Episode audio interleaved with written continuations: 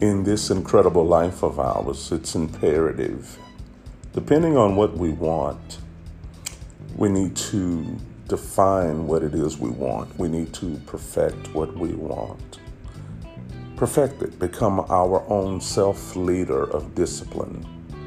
Leadership is not really being over people, it's really being over your own excuses and being over your procrastination. It's taking the lead of your own time. It's taking leadership over your own time, your own path in life, understanding fully how you want to exist, not just to gain the affordability to live, but it's determining the way you want to exist.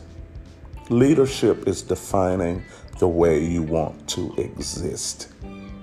Have you done that? Have you determined how you want to exist? Not just, I want to live good, I, I don't want to be broke. It's defining the details of existence.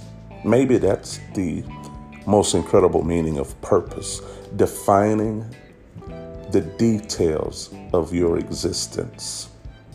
And then making sure, with all diligence, that life responds to those details.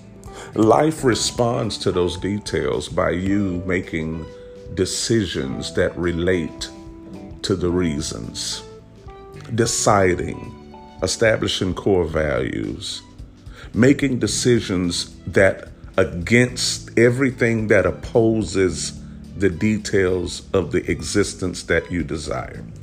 Learning when to say no and learning when to say yes.